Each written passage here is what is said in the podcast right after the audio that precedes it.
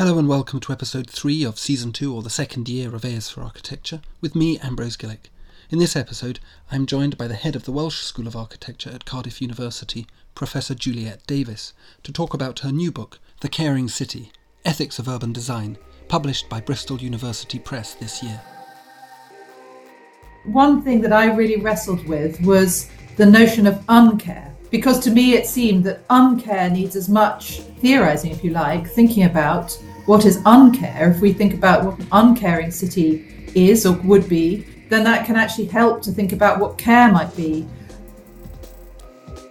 A is for Architecture, a podcast about architecture, buildings, urban culture, and space.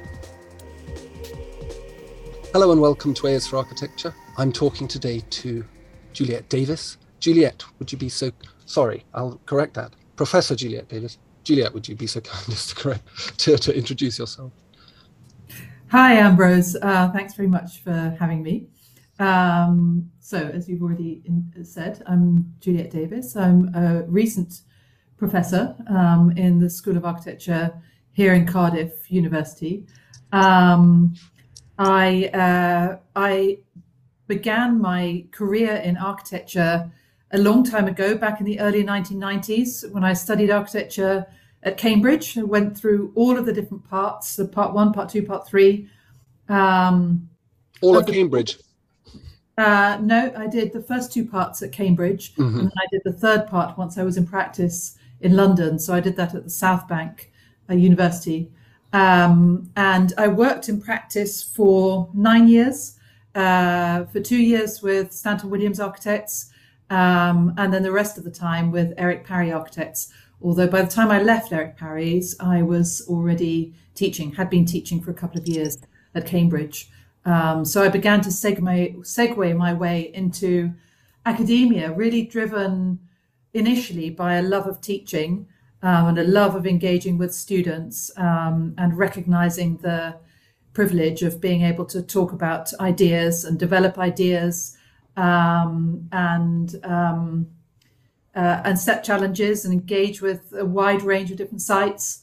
Um, and then later on, once I started doing my PhD, by a by a real love of um, thinking, theorizing, um, looking at urban issues, particularly. I became an urbanist through my research, uh, which I carried out at PhD level at the London School of Economics, um, uh, studying with Professor Fran Tonkiss, who was my supervisor, but also learning from a wide range of other people at the LSE at that time, including Richard Sennett and Ricky Burdett.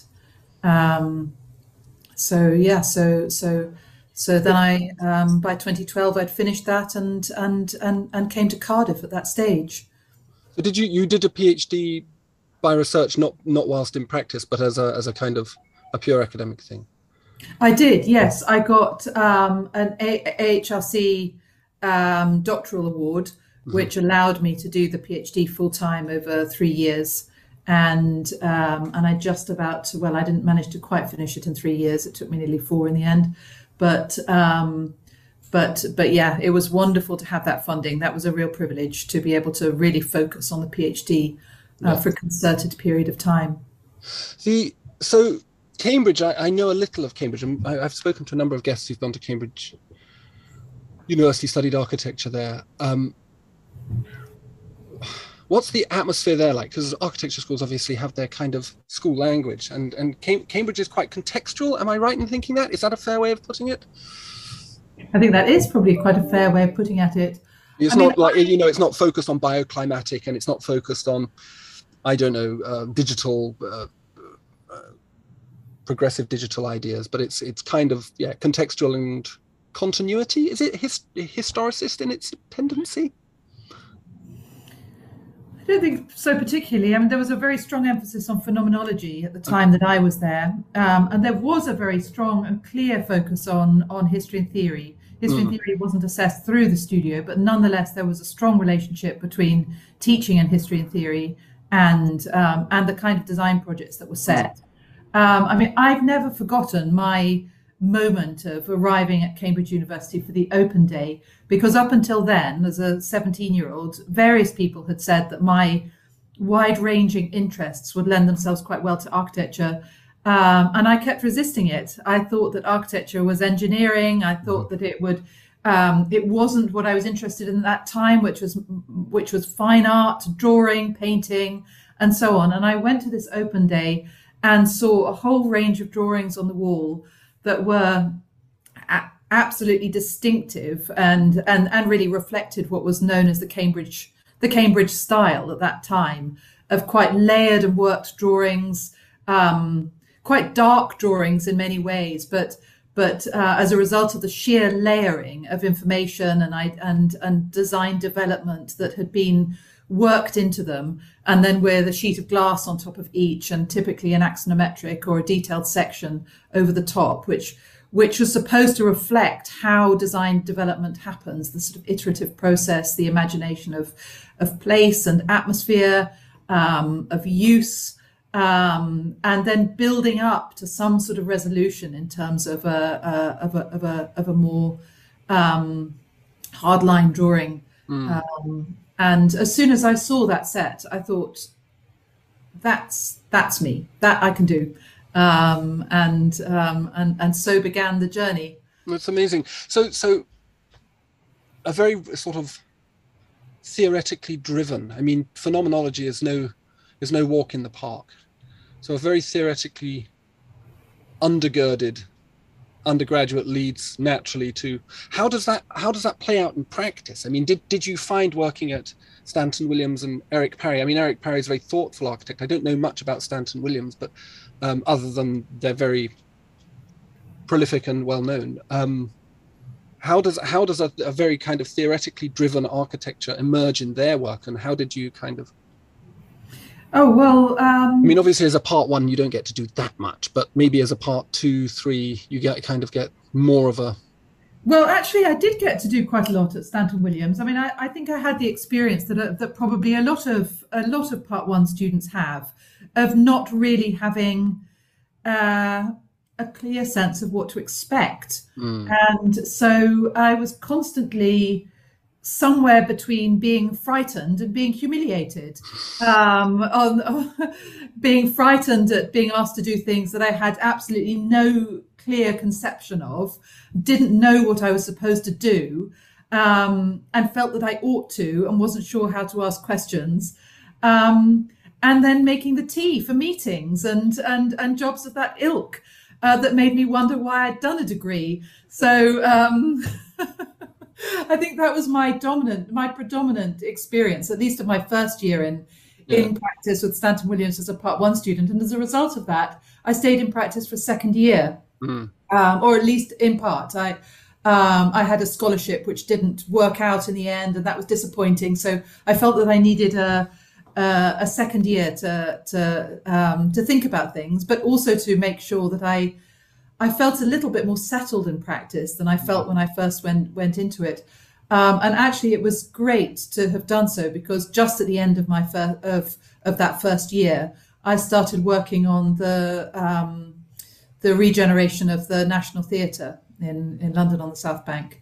Um, and because I'd been there for a little while and I knew the team members by then, I actually ended up having an amazing role um, and working my th- way through a whole series of interiors, mm. um, including bars and ice cream stations and seating areas and and then concrete cleaning packages and things like that that um, were really enjoyable. Uh, mm. And and in those days, of course, a lot of the, the, the design work was done in pencil. In fact, most of the drawings. Mm that were involved were drawn with in crisp pencil on A1 uh, sheets of tracing paper.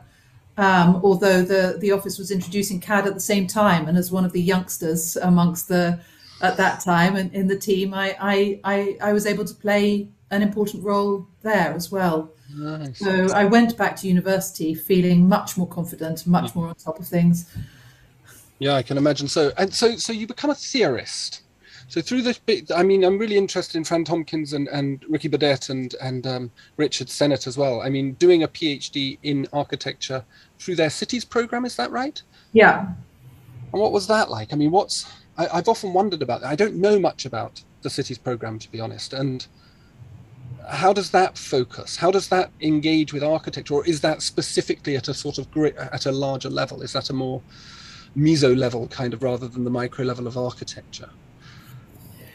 Well, I think again, I, I, I, the reason for going there was very much because it, um, my perceptions of the cities program from people that I'd worked with who'd done master's courses there, and from what I knew of some of the people that taught there, including Richard Sennett, whose work I had engaged with as an undergraduate student and absolutely loved the fall of public man and then later the uses of disorder. I mean those are the two those are two books that would absolutely be at the top of my pile um, even now. Um, so there was no doubt that, at least from what I understood from the outside, that that that the that the cities program really resonated with my interests. But then, um, I mean, what was your thesis? Not what was your thesis on?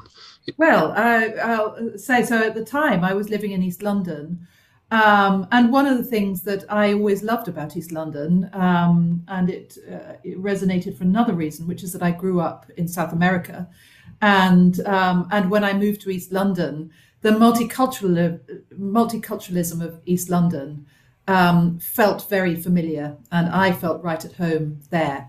Um, and so I became really fascinated as East, East London was changing in the late 1990s and early 2000s, and then particularly after London won the uh, bid uh, for the 2012 Olympic Games, I became really fascinated in what regeneration planned regeneration, particularly, and in you know therefore what urban design architecture would do to the place and how it would interface with the kind of social life and complexity of um, of East London as I inhabited it and knew it at the time. Yeah.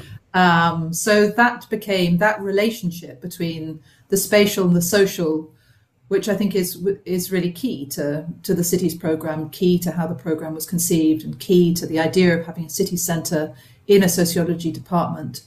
Um, yeah, was was was the sort of uh, was what I wanted to to explore. So I um, and had that been a change? I mean, was was the LSE program distinct in that? Had I was going to ask you what's an urbanist, but has urb because it's a fair question because I think for architects particularly there's an assumption around what urban design is, which is possibly possibly problematic insofar as we tend to be object orientated and urban design isn't about objects so much as it is the bits between the objects maybe mm.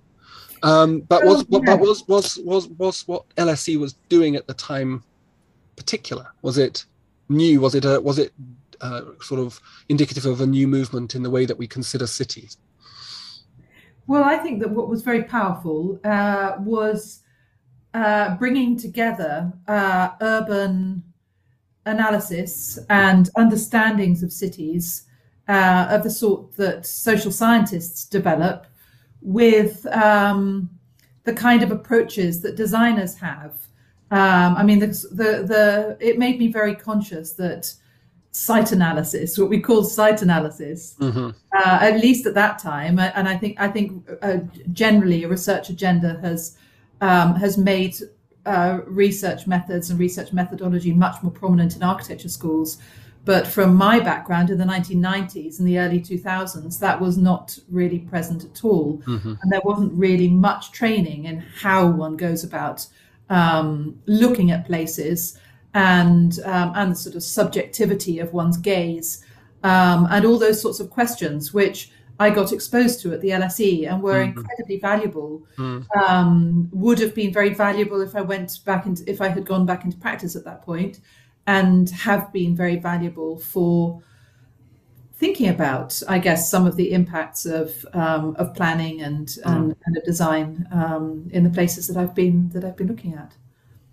Yeah, that's really interesting, and I think this this this combination of sociology and design, I think, is an incredibly rich area. And it's, I mean, you've been doing it for a while. I mean, you're obviously beaten a lot of people to the punch in that respect, but it's still slowly un- being revealed. And, and there's kind of pushback, isn't there, in the way that certain parts of cities are still being, particularly London, still being developed in a kind of very, maybe you could describe it as anti sociological way, a kind of imposition of infrastructure on communities. Thinking here, maybe of, of course, of the London Docklands development, but even the City of London. And I was reading um, in your book, and we'll come to this, I'll introduce this properly in a second, the work that's been being done around the Shard and Borough and Bermondsey, where there's an absolute absence of kind of voice. Yeah, exactly, and uh, uh, uh, and often not a very good grasp of the actual people who live there or who work there, which is really key. So, um, in fact, I was reading about this just yesterday in relation to the Olympic site, reading a, a, uh, an author's account of um, of the way in which the employment legacy of the Olympics was conceived, and one of the key issues that's identified in the text is a is a difficulty in really getting a handle on on on the who, the exact who, um, who are the beneficiaries, how is local person defined, um, uh, what are other readings of the local, and um, you know, and therefore, what are some of the problems of of, of these of these sort of fairly general gen, general generic characterizations of mm. of people in places that become the focus of regeneration. Often um, metrics such as indices of deprivation are, are used, but without attending closely enough, I would argue, to um, anything like closely enough to some of the assets and strengths that exist in those very places, um, including what some of the needs are of those people and the places that they inhabit. And to approach transformation or regeneration from that perspective would inevitably yield a completely different sort of urban environment, mm. um, as well as a completely different sort of process of reaching it. Um, I think that's, that's a really. I, I was I was thinking about this recently with regards some of the words that we use around urban poverty. I've been doing some small research projects around the North Kent coast and and the, the Channel region um, on this. And these this again it comes back to the, the, this point that you make, which is that uh, uh, defining the terms by which you then characterize people's need themselves is very difficult, like the word marginalization or marginal is an extremely external um, value judgment that's sort of dressed up in ju- languages of justice, but actually implies, as I read it, as I experience it, a whole series of judgments about whether these people, because of their socioeconomic status, because of their, their general deprivation status, can have profound and beautiful life. And mm. I, I mm. in, in, as a researcher, I think I'd still struggle with this because you know you go in and, like a white knight on a horse to solve problems.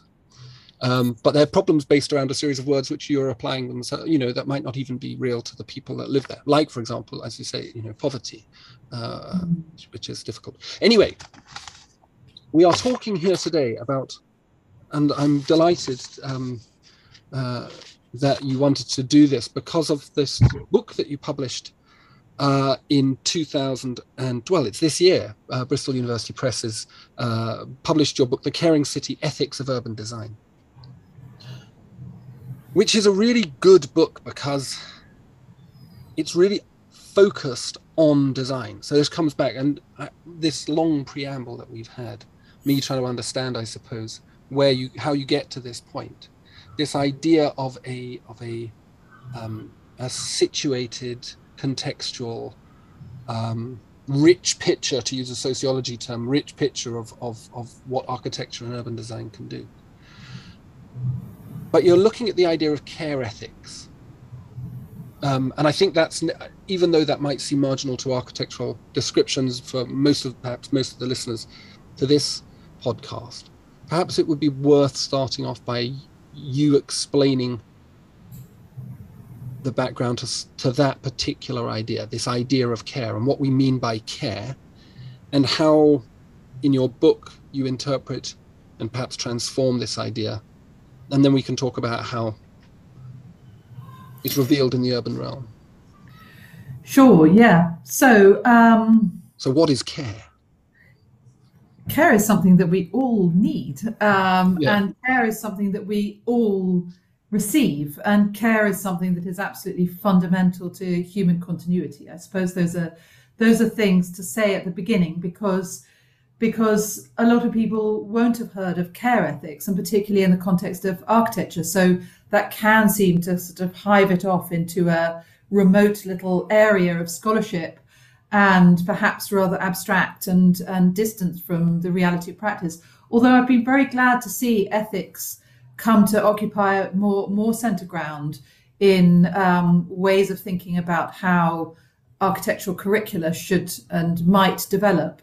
So um, focusing on not just on the duty of care, but but on different moral theories that um, that could help to understand um, what it is that designers do in the world and mm. why what they do is or might be good. Mm. Um, and um, so, but to just come back to the first point about about about care, I mean, it's a it's a everybody is cared for as a baby, and and most people require care at the end of life, and mm. and throughout life, what care involves and what it um, and who it involves inevitably changes from the sort of care of friends to the care of the care of um, you know for young people the care of other adults the care that teachers give the care that doctors give.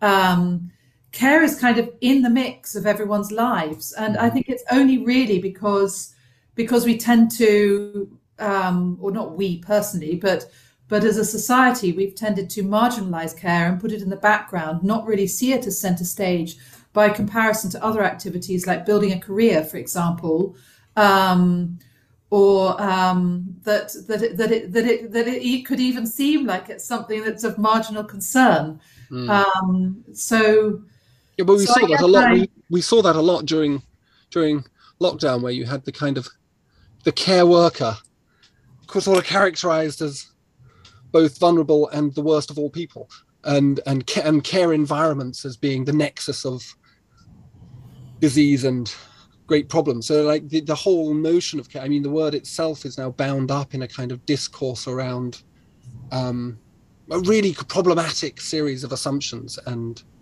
value mm. judgments. Yes, absolutely, and and of course, um, care ethics is um, has been seen as problematic, if you like, um, in in terms of how it has dealt with that and how it rec- recognizes um, the, the, the ways in which care is practiced and the problems of of the way that care is practiced, regard wherever that is, whether it's formal care in the context of care homes and hospitals and so on, or whether it's um, more informal care uh, that takes place in you know in neighborhoods and families and so forth.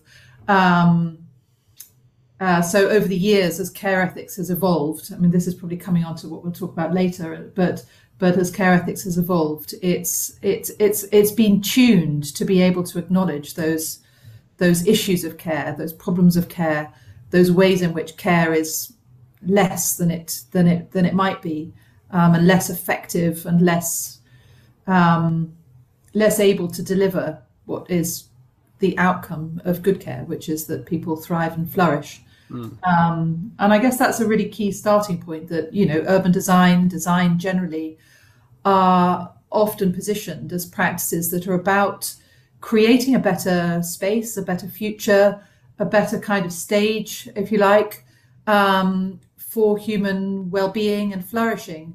Um, so there's an alignment there between. Between ways of thinking about care, care as a practice, so taken out of particular settings like the care home and so on, but care in much more general terms, um, and um, and and and what design might or could could do. So your book sets out. You start and and you you go back to. Um, so it's all this is all entirely new to me. um, this this whole literature that uh, uh, which it, which makes it very rich and obviously uh, difficult in in some some ways because it's a new, it's a new literature. But you talk about Carol Gilligan in 1982 develops this idea of a, an ethics of care. So this is a first step in establishing it as an imperative in a way, giving it um, giving it a, a care a status that it hadn't at that point had and then establishing it as something that we have a moral obligation or an ethical obligation to um, take into account when we're when we're dealing with um, social conditions.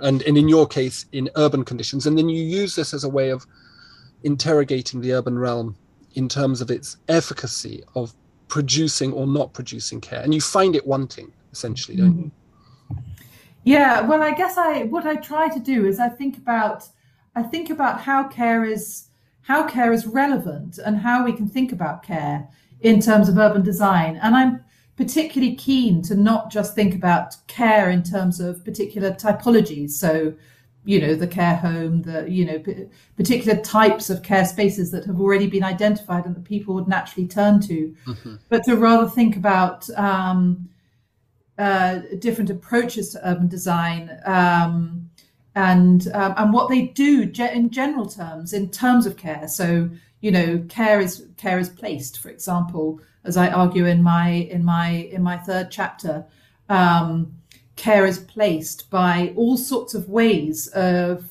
locating housing, of locating uh, housing for more vulnerable groups, for children, for you know, so you know, for the elderly, and um, and has been historically too. I mean, we all know that hospitals are often placed outside city gates, um, partly for fear of contagion um, and partly for other image related reasons as well.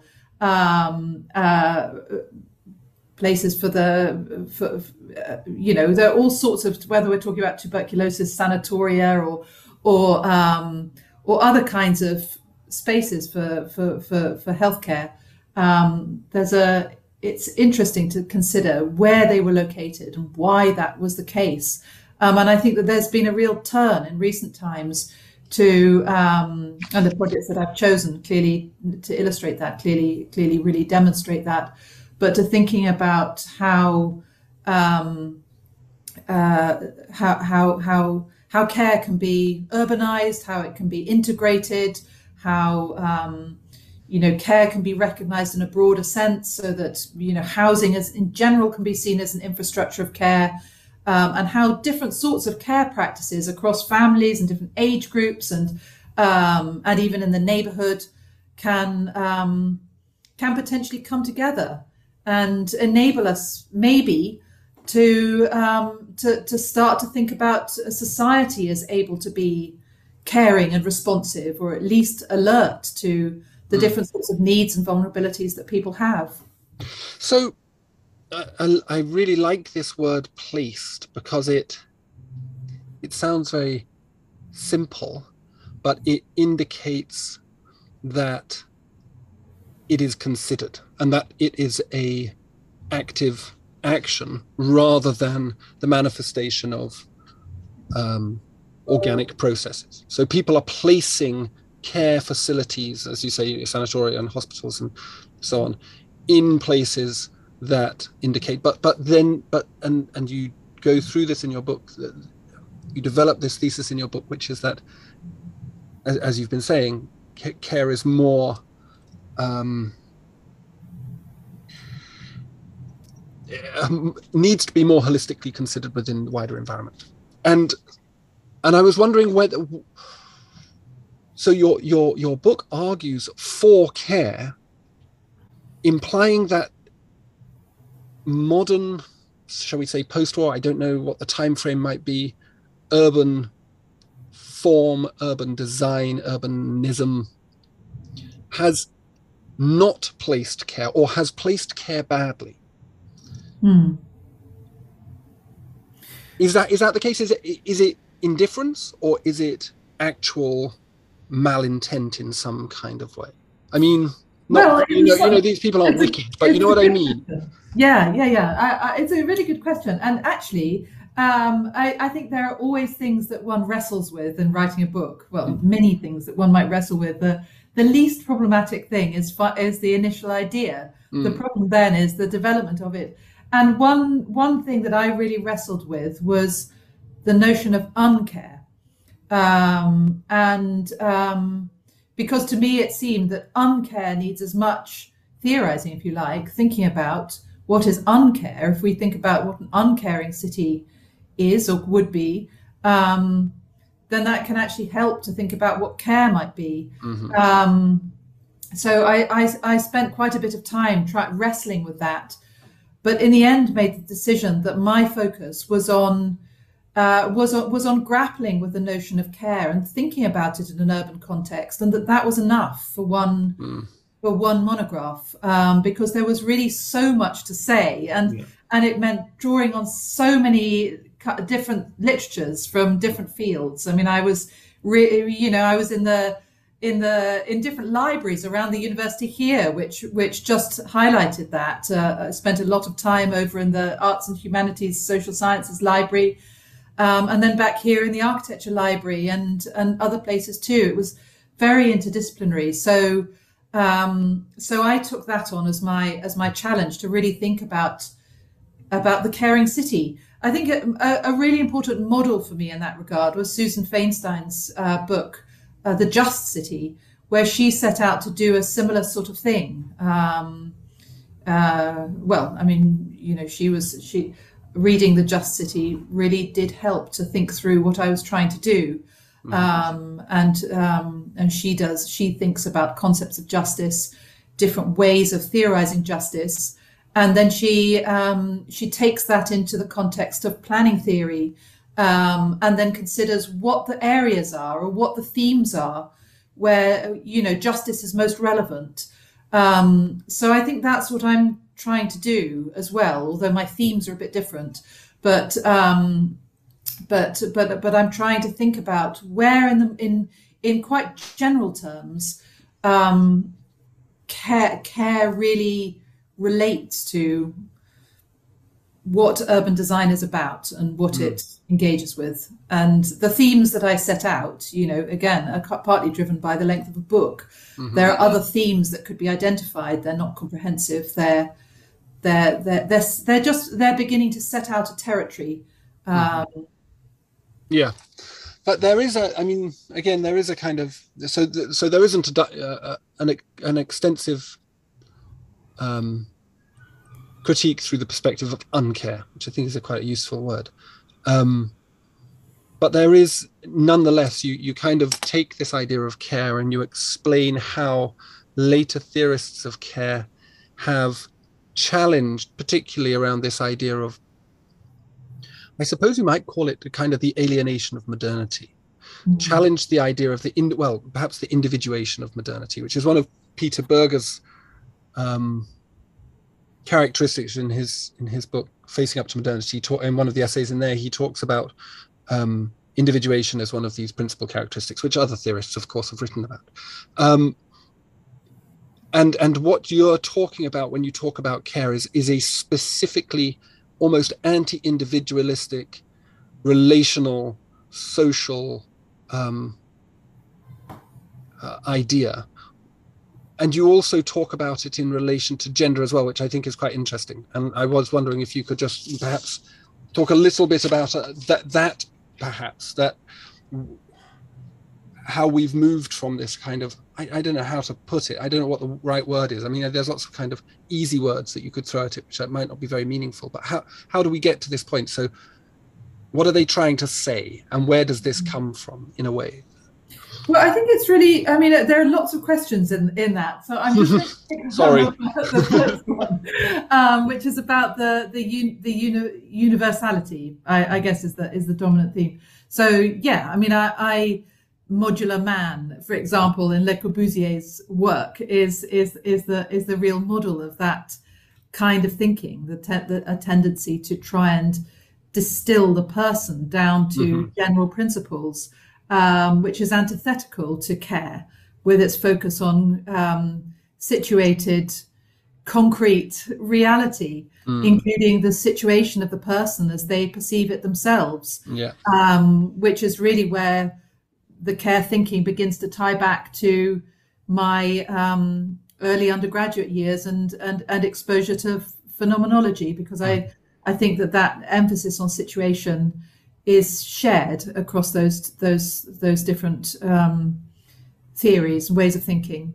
Um, and um, Yeah. so, so so so yeah so it's a so it's a so it's definitely a, a plug for um, uh, a kind of design that is that is that is that is alert to not necessarily to just to particular individuals because of course people are always moving through urban spaces and um, and the built environment always lasts longer than the inhabitation of individuals. Um, so it's more it's not so much actual individuals as a consciousness of of difference and relations um, an awareness of how um, of how things change. Um, and um, and a, and a, and a strong focus on um, on the particularities of a place Yeah. um, and the way that it is configured, uh, which again ties back to what I was worrying about and became bothered about when I first joined the LSE Yeah. and was looking at um, comprehensive redevelopment related to the Olympics in East London. Mm.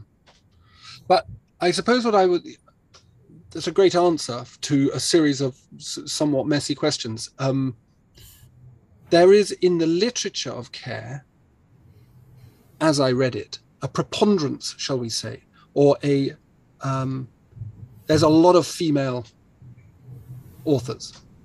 There are some men, but it's predominantly in the in the literature that you've cited, uh, particularly in the theorists around ethics of care. And I wondered whether there was something about that that was worth emphasizing. That there's an, I, and I, I think you do talk about it, don't you? That there's this idea. Well, for a start, in sort of public. Mm, I don't know if public is the right word, but in, in kind of general discourse around care, care is something that women do uh, which is one of the reasons why it is perhaps um, uh, held in low esteem because it, it doesn't correspond to wage laboring, doesn't correspond to salaries, doesn't correspond to promotion. No mother ever got promoted, um, uh, you know, uh, ex- except for perhaps Kate Middleton. Um, but but so so there's that there is uh, a distinct, as I was reading it, a relationship between um, womanhood and a movement towards a more caring ethic, which then we could see is used as a mechanism for interrogating the uncaringness of cities and how we could make them more caring. Is that is that me reading too much into it, or is that something that's there as well?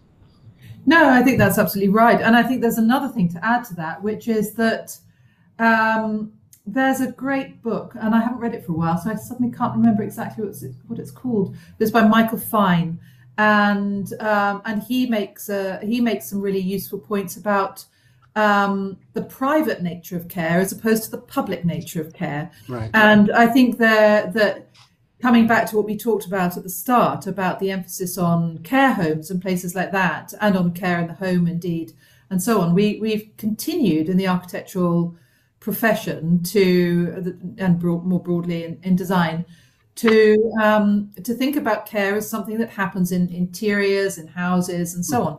And of course, that's really important. And um, but uh, but what what that neglects is the broader care, the kind of broader care that that all should be responsible for and all are involved in, and that cities are involved in too. Mhm. You know, if people, if children breathe in bad quality air and it affects their health for the rest of their lives, um, then that's actually care as a public issue. It's Mm. not just care that um, that is in with with it set within the confines of an individual home or household. It's not just to do with care in the family. It's care in a much broader societal sense that Mhm. Involves a really complex and wide ranging set of actors.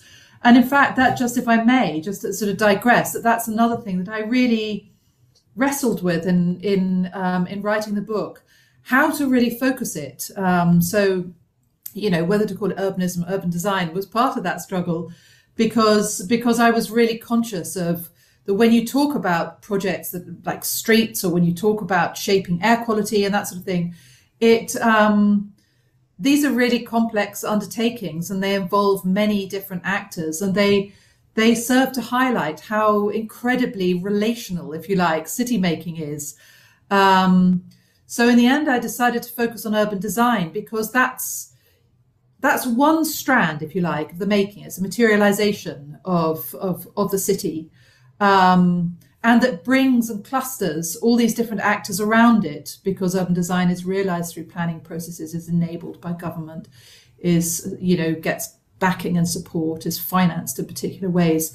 And the projects themselves became ways to touch on all of that and to sort of highlight the the relationality and mm-hmm. and then and thereby if it's not getting too complex to show that when we think about care any kind of set of care relations that is unfolding in space that actually it relates to all of those complex networks of actors they're all mm-hmm. part of those care relations um, and um, yeah, so I hope that that's what the case studies help to help to show, yeah. as well as to highlight something about architecture and design that it's very far from being about the you know the lone genius, the the problems that we've had in in in architectural education for such a long time that we've continued through our teaching practices to emphasize an idea of my project, my ideas, mm-hmm. um, you know. Um, and, and the primacy of that. Whereas, in fact, um, you know, perhaps we should be teaching something much more to do with the relationality of the of um, of the context that students will go into in practice, and by engaging with that, to really understand the nature of responsibility and um, you know the incredibly collaborative nature of yeah. urban production. I think, I mean, we we, we struggle um, with our students with getting them to even consider doing group work. Um, and we obviously have to have them do group work. Um, and it's something to do with the marks. But it's also something to do with, I think, the fact that, that no part of their education up till that point has really emphasized um, collaboration in their primary or secondary education. I mean, they might do playing in the sandpit together at kindergarten, but after that, there is a def- a definite process towards individual individualization of all education. Then you bring them into university and say, guys, it's all collaborative, and uh, there's no pre- preparation for it at all, and it becomes very very difficult thing to do. But this, yeah, this idea of the co-productive quality or the synthetic quality of uh, the urban realm, I think it's really beautifully described. And, and the, as I said at the beginning, the case studies that you use, you, you, you describe in a very architectural way, and I, it's one of the things I particularly liked about this book. It's very scholarly and theory driven, theory underpinned, but it is also a book that helps us understand how caring urban space and caring architecture um, can occur. And I was wondering if there are any particular case studies that you felt were perhaps the most um, transparently illustrative from the urban scale to, to, to perhaps the architectural scale within within your within the cases that you picked? Oh well, I fell in love with all of them. Um, so, um, and I think, uh, well, I mean, you even went down to see Aravena's stuff in Ecuador. Is it Ecuador? No, I didn't go to Ecuador. Did you not? I would have loved to have gone to Ecuador. I, I didn't though. Uh, I, w- I went to, to India. Ah. I went to Aranya in India. Ah, um, Aranya housing, yes, of course. And that was absolutely that was that was a fantastic trip. Um, That's Balkrishna Doshi's Aranya housing. Yeah, yeah, uh, uh, yes. Yeah, so, um, but uh, I think it's worth saying that I wrote quite a lot of it in lockdown.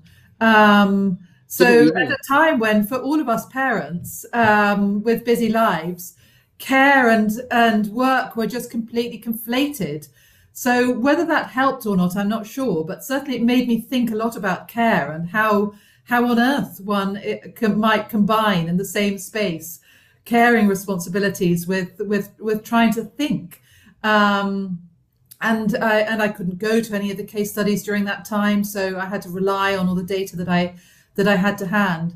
But the other thing that I did, and perhaps it was because I of not being able to go anywhere, but I read a I read a huge number of novels during the time that I was writing the book, and part of that was to try and get a sense of narrative into the case studies, to try and sort of imbibe a sense of narrative uh, uh, through my reading and to um, and to tell them as stories that you know that hopefully people could enjoy. Um, so while thinking about the theory and um, and about what care might mean in the context of these different themes and and different settings, cities, case studies, um, that they might also just enjoy something of the story of mm-hmm. of how those ideas had come together and how the places had had unfolded because I felt that that was absolutely essential. Care is always a process; it's not a fixed thing. Um, it's not something that can be ticked. Um, it's something that um, that that relies on the process and that brings together constantly a sort of process of making, a process of living, of maintaining, um, and um, I, I, like this idea of being inspired by novels, which are, uh, of, of of course. Um, about relationships fundamentally, aren't they? Uh, is in that the sort of fundamental difference between a novel and other types of literature is that it's about the kind of social relationships to be inspired by that. What particular books were you reading? Which ones did you find inspired you the most? I mean, one I've been oh. reading at the moment, one I've been reading at the moment that, uh, that inspired me is a, is a book called Kristin Lavransdatter by a a Scandinavian author from the early 20th century uh, called Sigrid Undset, which is about a, mm-hmm. a, woman. It's a trilogy about a woman. And she won the Nobel Prize for it in the 20s. So she's a woman, so you don't hear very much about it. But um, uh, extraordinary story that combines a, a profound sort of uh, love for the landscape with the social relationships built into urban, uh, into built infrastructure. And it is an extremely clear description of perhaps this this idea this so in the second provocation I, I sent to you i was asking about this is is there a little bit of a i suppose a little bit of a a straw man here which talks about for example the uncaring nature of the alienating suburban domestic realm mm.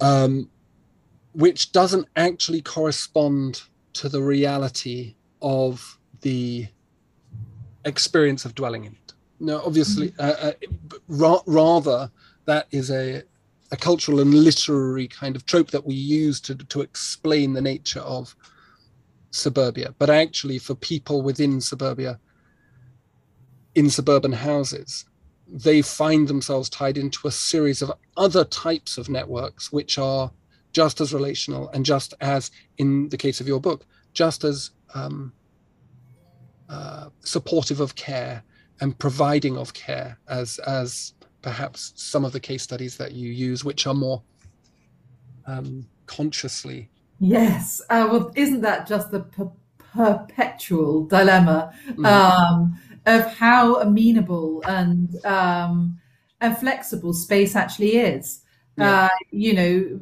space it's quite clear that quite similar sorts of typologies and um, urban fabrics yeah. can actually be inhabited in very different ways and therefore be interpreted very differently as well. Yeah. Um, and um, and and and that ties in with the sense that you know the the architect cannot actually prescribe everything. Mm. So um, uh, so you know, and I think that's a dilemma for thinking about care actually as well.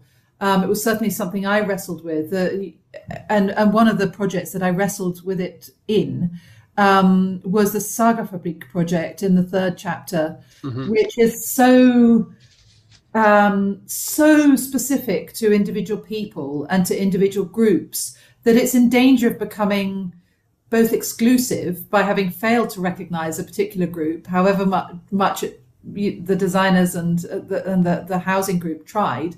Mm. Um, or of actually building around individual people so specifically that becomes brittle. Mm-hmm. Um, so that's the, you know, I think really that's, the, that's the dilemma. That's, yeah. um, yeah, that's a really interesting word. This idea of brittleness. I really like that. Actually, it's a. Uh, um, but I was I was, yeah, thinking about these these. So, to go back to Balkrishna Doshi, uh, and the Aranya housing, you've got this idea of a. He, he as the architect, as the as the designer of the urban realm, there is is instigating or um, initiating uh, an organic process of future development. So he's mm. designing this kind of model of a house which can be and I, and I wondered whether and this comes back to your point you're making about how people interpret their environments. You know, a suburban environment could be actually a very rich and rewarding care environment, given other things by for certain people. Um, perhaps, perhaps. Um, when you're looking at something like the London Olympic Park, you've got an extremely top-down process which employs sociologists and eth- uh, ethnographers to kind of mediate that. But at the same time, it is funda- It was going to happen. You know, they were going to spend 30 billion pounds, and it was damn well going to happen, come hell or high water, um, so that some people could run around really quickly. Um, uh, still haven't got my head around the London Olympics, but anyway. Um, but so so how does how does the organic does the organic materialize care more effectively within urban environments?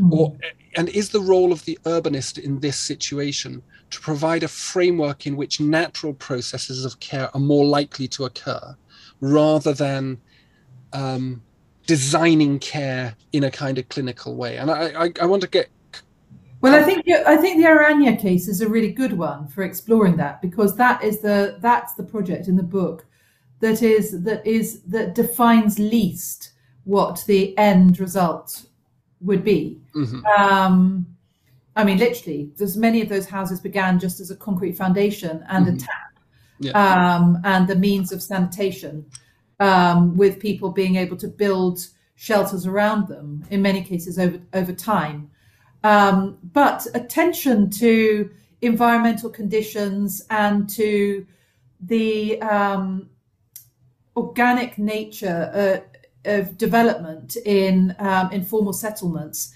is very much there. I mean, there were some extraordinary drawings that were produced by the research team in Doshi's office, mm-hmm. um, characterizing those kind of development processes, mm-hmm. and a real understanding too, therefore, of how lanes and um, infrastructures of, of pedestrian movement develop in them um, and the sorts of land uses that they accommodate, the sort of cultural spaces. Um, so the, the, the little temples, the, the the the places for hanging out, washing, the social spaces for children to play, um, cricket, and so on, and um, and all of that is there. All mm. of hmm. that kind of is there, latent, mm. able to happen. So it's very different from, you know, just a completely infrastructure led um, development that might mm. be just determined by the most efficient ways of laying out mm-hmm. water pipe work or um, or streets. There's a there's there's a sort of consciousness of of how this thing could unfold, and yet an allowance of um, quite a bit of flexibility within the mm-hmm. framework for the houses to take very different forms. Um, does that get does that get is that a lesson that's more broadly applicable? For example, is it picked up? So you talk about Jan Gehl at another point in, in the book. Um, mm-hmm. Is that picked up as a as a desirable outcome? Is that a universal desirable outcome, or is that so? This idea of a placed care environment is that very specific to the context in which Doshi is designing? Does it have broader application, or how does someone like Jan Gehl, who is seen as being a very good urbanist, mm-hmm. with a mm-hmm. very kind of um, uh, a big heart in a way, a very good social conscience and a social focus. Does that is that enabled within his environment? Is that a consideration? Well, I think a good example, a good analogy, and it's not one that I talk about in the book, but a good analogy is our good old terraced houses in the UK, mm. which um, which have, proved to be very adaptable and very flexible, and that I mean, uh, you know, I know people who've lived in their terrace house for most of their lives, um, they probably aren't that amenable to mobility issues given t- steep stairways and that sort of thing. But they def- they certainly can be reconfigured, and there are so many different uh, examples of them to to highlight that. But many of them are not particularly attuned to climate and changing climate and to light and shade conditions and so on.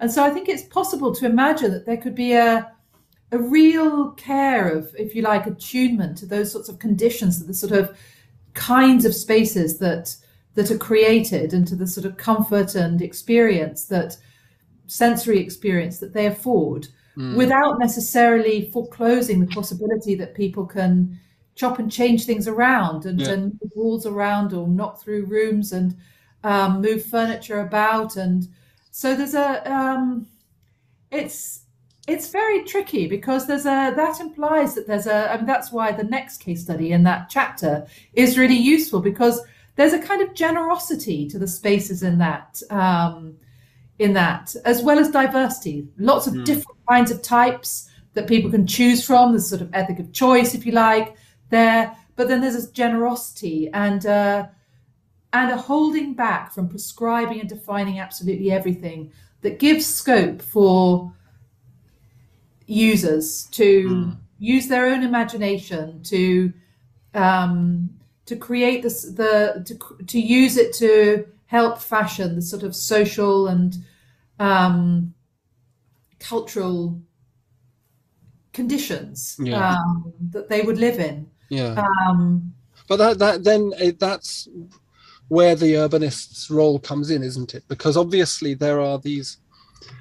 Um, if you allow that and I've seen this in, in, in informal settlements, and you see this in architecturally designed schemes by leading architects. I'm thinking sort of number one Hyde Park, for example, where you actually get um, preferencing through, through, I mean, that's not obviously an organic environment. It's quite the opposite, but but you get a preferencing of a series of um, uh, assumptions about um, personhood which militates against you might say militates against caring environments so so so the urbanist the designer is there to kind of make sure structure the entire environment so that it doesn't militate against say for example women with prams people with mm-hmm. mobility issues uh, heavier people um, young people whatever it is older people any particular group so the, the urban designer has to then create and that and that might look like things like ramps that aren't too steep or it might look like curbs that aren't too high or or or are or are high mm. enough to stop cars parking on them or it might look like green pathways through cities um, mm. or it might look on the, on the domestic scale like ensuring everything is level access so you can you can innovate individually in your within your home as uh, as long as there's a downstairs WC and that is accessibly designed with a decent sized door that opens outwards. So it's kind of like it's a kind of complicated problem, isn't it? And it comes back to this idea around domesticity as well that the that the interiority of homes, which is a in Fine's book you you mentioned, the interiority of homes becomes an actual extension of urban logics of care. Mm-hmm. Like the, the the the threshold of the home is actually has to be mediated by regulation and design. Yeah, exactly. And um, yeah, absolutely. And of course, in the home, also, how care is practiced in the home is very. Um, you know the, the the state is in is in that environment too mm. because of the ways in which the sort of societal norms around who cares and how who's responsible who cooks who cleans mm. who um, who takes care of the children um, so it's all very much in in that environment as well. It's mm-hmm. it's funny the sort of tendency to regard care as a private matter is is actually wrong because even even in the settings where it is um, most made so, it is the result of societal pressures and expectations. Yeah. Um, yeah. Um, so we've. I mean, I, I'm. I was also wondering about this. So you talk about materiality later on in the book. You talk about this idea of materiality of, uh, it, materiality as care, and I wondered if you could unpack that a little bit as well, because I think that's something that when we think about when we think about care, we think about building regulations or we think about kind of technical things that would make care more possible like i said you know heights of curbs and things like this yeah well, there's a much more designerly quality to this as well yes exactly well i think i i found um I mean, I found my way into this through sociological literature rather than design literature, and, and perhaps that's something to address in future work that I might do but um, so that it's clear to architects what you, you know, perhaps more clear what what points I'm making. But I found that the sociological literature that I encountered, and there was a book um, by Christina Buse and um, Daryl Martin, Sarah Nettleton on materialities of care that came out. I think it was 2018. I talk about it quite a lot in the book. Um, and their their starting point was recognizing that in any care setting, um, it's not just people that are that are that are involved in the care, but a whole range of different materials that are involved, and that can help um, somebody experiencing that care to feel more or less cared for. So actually, how uh, a glass of water is presented can be significant in a in a care in a in a in a in a medical setting. Yeah. Um, or the the feel of an instrument, if it's cold, if it's uncomfortable, if it hurts um, you know, th- these materialities, the, the, the metal, the temperature, and so on, are, are really important to the experience of that being invasive or, or caring or, you know, um, and so on. So I, I found that a really helpful way of thinking from a different disciplinary perspective about um, about care and in, in, in, the context of, of mm-hmm. design. Um, and it was really thanks to that book that I that I started to approach the themes and the chapters in the way that in the way that I did. Um, and they talk about well, they talk about materialities as in, including those sorts of things like tools and furniture and um, and um, you, know things in a in in in a in a, in, a, in an environment. Um, and settings that start to get into much more the sort of spatial characteristics of places um, how a waiting room, for example, might be configured, and how crucial that is to the experience of waiting, to the sort of emotional um, resonance of that experience, whether it's anxiety provoking, whether it's actually a social space, whether it feels connected to other places, whether it feels connected back to everyday life in some mm-hmm. in some sense some senses. And I think I talked about that a bit in the context of the case study in Singapore in chapter chapter four.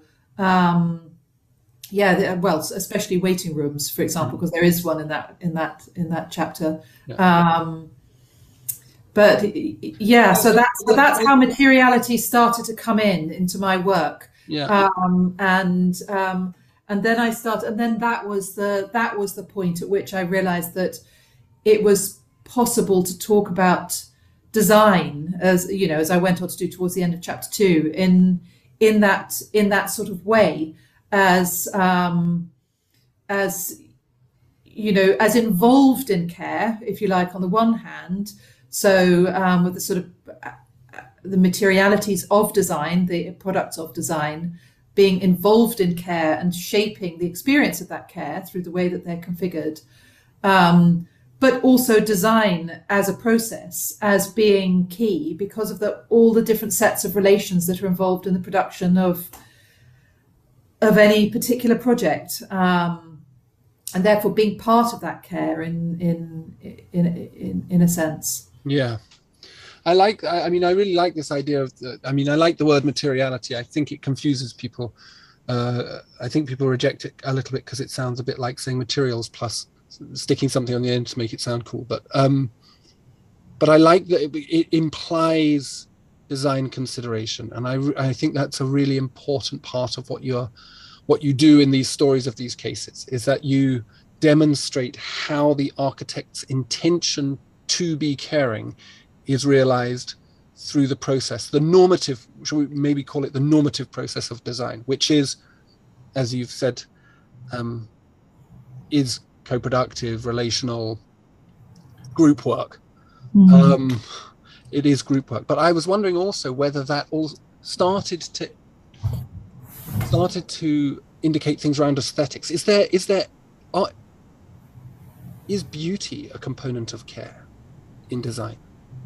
Is this an important aspect? The way things look, the way that light comes in a window, the way that the materiality of a wall is enhanced or mm. subdued by natural or unnatural uh, uh, mechanical um, electrical lighting or, or fire or whatever it is is is this something that we might start thinking about as well well not in terms of a sort of theory of aesthetics that would be prescribed then it wouldn't be but in terms of in terms of a more experiential situated alert to the reality of the the person of personhood if you like yeah. and the differences and well profound differences in the way that people perceive things from the way that they perceive sounds to the way that they perceive light and mm-hmm. color um, so again it's it, it, care introduces all this complexity and and um, and consciousness of, of of difference and subjectivity um, so I think beauty is is is is really important because um, because people perceive it, and uh, but I think it's I think it's really related to the sensory experience that mm. people mm. have of place, and it's and it's incredibly variable um, and culturally specific as well as individually as well as related to to to, to, to individuals. Yeah, wow. individuals as socially situated beings, mm. not not as in Ayn Randian fountainheads. Um, yeah.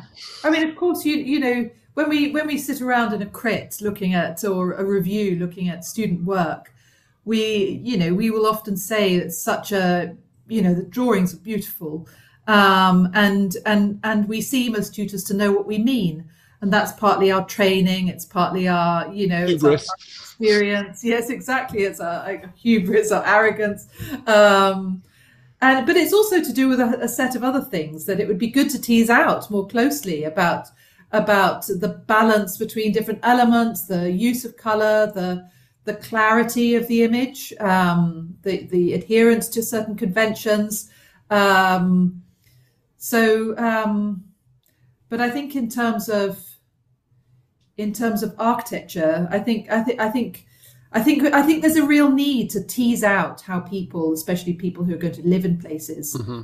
really experience them. The sort of aesthetics, aesthetics from their their perspectives. Um, yeah, I mean, yes, I think it's really. I, I think it, it, it's going to give me a lot of a lot of um, ammunition for going into the the coming academic year in terms of how I kind of engage with the students. And it, it, I actually genuinely think that this could be a your your work um, is part of a wonderful growing literature around decontaminating that abstraction that high high modernism perhaps late modernism certainly and, and and the way you know things like the high tech kind of way that center, city centres have been being developed, um, we, we can start actually challenging that in a kind of meaningful, empirical way. Mm. And I think that's a really delightful, a really wonderful part of this book. Um, Thank you. Well, I think that's that kind of. I think the idea of, the, of a theory of practice is quite quite good too, because it's not it's not theory as in an abstraction. It's a sort of theory as in trying to think about um, what caring means in a in mm. a, in a in in a particular context, and very aware of complexities and contradictions, and of the need to constantly understand it through everyday reality and through the specificity of a case of case studies. Mm. Um, so um, I mean that's what I think is very strong about the sort of fem- the feminist uh, uh, idea of the case study of being able to focus on something quite specific and situated, go into a lot of depth, um, and then draw out something from that that is of wider relevance, mm. but constantly alert to the to the contingency of that, to the capacity for new knowledge to come to light, for new ways of thinking to emerge, um, and for the conversation and the story, if you like, to to to to keep unfolding. Fabulous. What a wonderful point to stop on. Thank you so very much, Juliet. That was a, a really, if you had planned a conclusion, that was a beautiful one to have. So thank you very, very much.